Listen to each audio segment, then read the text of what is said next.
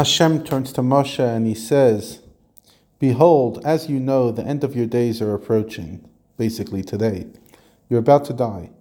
Summon Yoshua and stand together in the Mishkan, and I will encourage him. So they went and stood in the tent of the meeting, Mishkan. Hashem appeared as in a pillar of cloud. The pillar of cloud then stood above the entrance to the tent of meeting. Hashem said to Moshe from the cloud, Behold, you're about to lie with your forefathers, and after you do so, this nation will rise up and stray after deities of nations presently occupying the land which they are coming. They will forsake me and violate my covenant I made with them.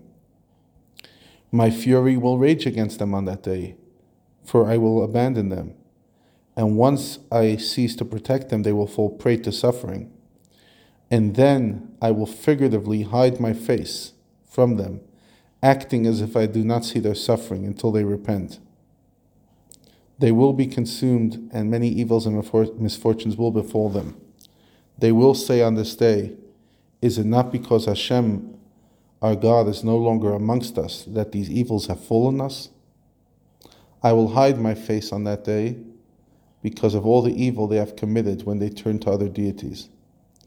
Addressing Moshe as the representative of the entire nation, Hashem continues So now, write for yourself this poem that I'm about to dictate to you. And again, addressing Moshe as the people's leader, he says, Hashem says, and teach it to the Israelites place it into their mouth, in order that this poem be a witness for me to the Israelites. We will continue exploring this story.